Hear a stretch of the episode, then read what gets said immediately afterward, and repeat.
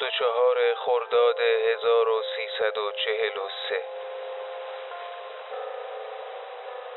امروز بعد از ظهر هم مامان را به خواب دیدم. اول بار ده روزی پیشتر بود. من توی حال دراز کشیده بودم. او از حیات وارد شد و کنار حال ایستاد. چادر نماز گلداری را که اواخر داشت به سر کرده بود. میخندید و من نگاهش می‌کردم.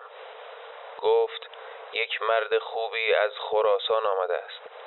من سراپا گوش شدم.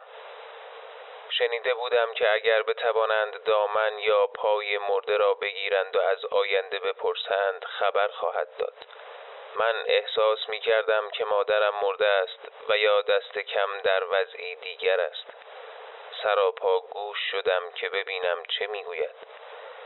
گفت یک مرد خوبی از خراسان آمده است. من برای تو از او خواهش کردم که بقیه را نگفت. خنده ای کرد و سری تکان داد. انگار می‌خواست بگوید آره جون تو خیال کردی به همین سادگی همشو میگم.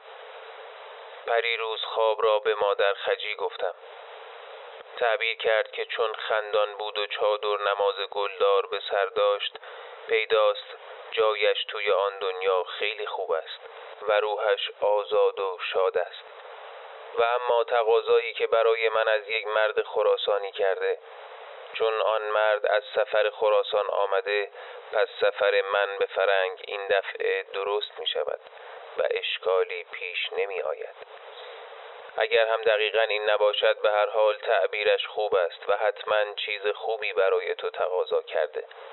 و اما امروز جایی بود نیمه تاریک و زیر زمین مانند. من و مامان در کنار هم و رو به یکدیگر بر سکویی نشسته بودیم. من با دست هایم سر او را در کنار گرفته بودم و او سر مرا. دیگر این بار می دانستم که در خوابم و می ترسیدم که مبادا بیدار شوم و نیز می دانستم که او مرده است. ولی نمی دانستم که آیا خودش هم می داند یا نه. صورتش را نمی دیدم گفت خیلی ناراحتم. گفتم چرا؟ گفت از دست حکیم و دوا. همش مریضم. آدم وقتی می‌خواهد برای پدر و مادرش خیرات کند یک تومان و دو تومان می‌دهد و بعد پای حکیم و دوا که به میان میآید باید صد تومان صد تومان بدهد. خیلی ناراحتم.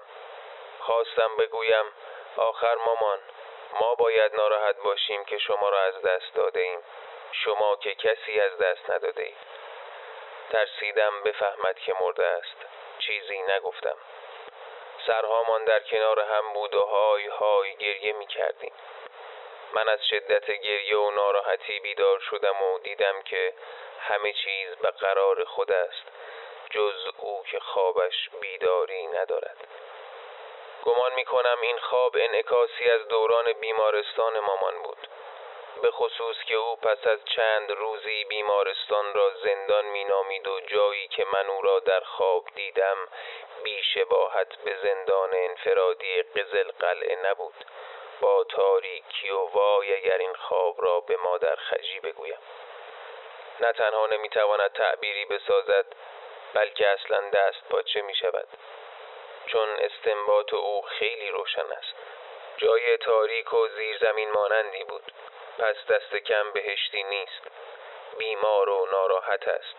پس روحش در عذاب است. صحبت حکیم و دوا می کند. پس دارد کیفر گناهانش را می دهد. لابد گناهش هم خیرات ندادن برای پدر و مادرش است. مگر نگفت که آدم صد تومان پول حکیم و دوا می دهد؟ و پای خیرات که به میان می آید بیشتر از دو تومان نمی دهد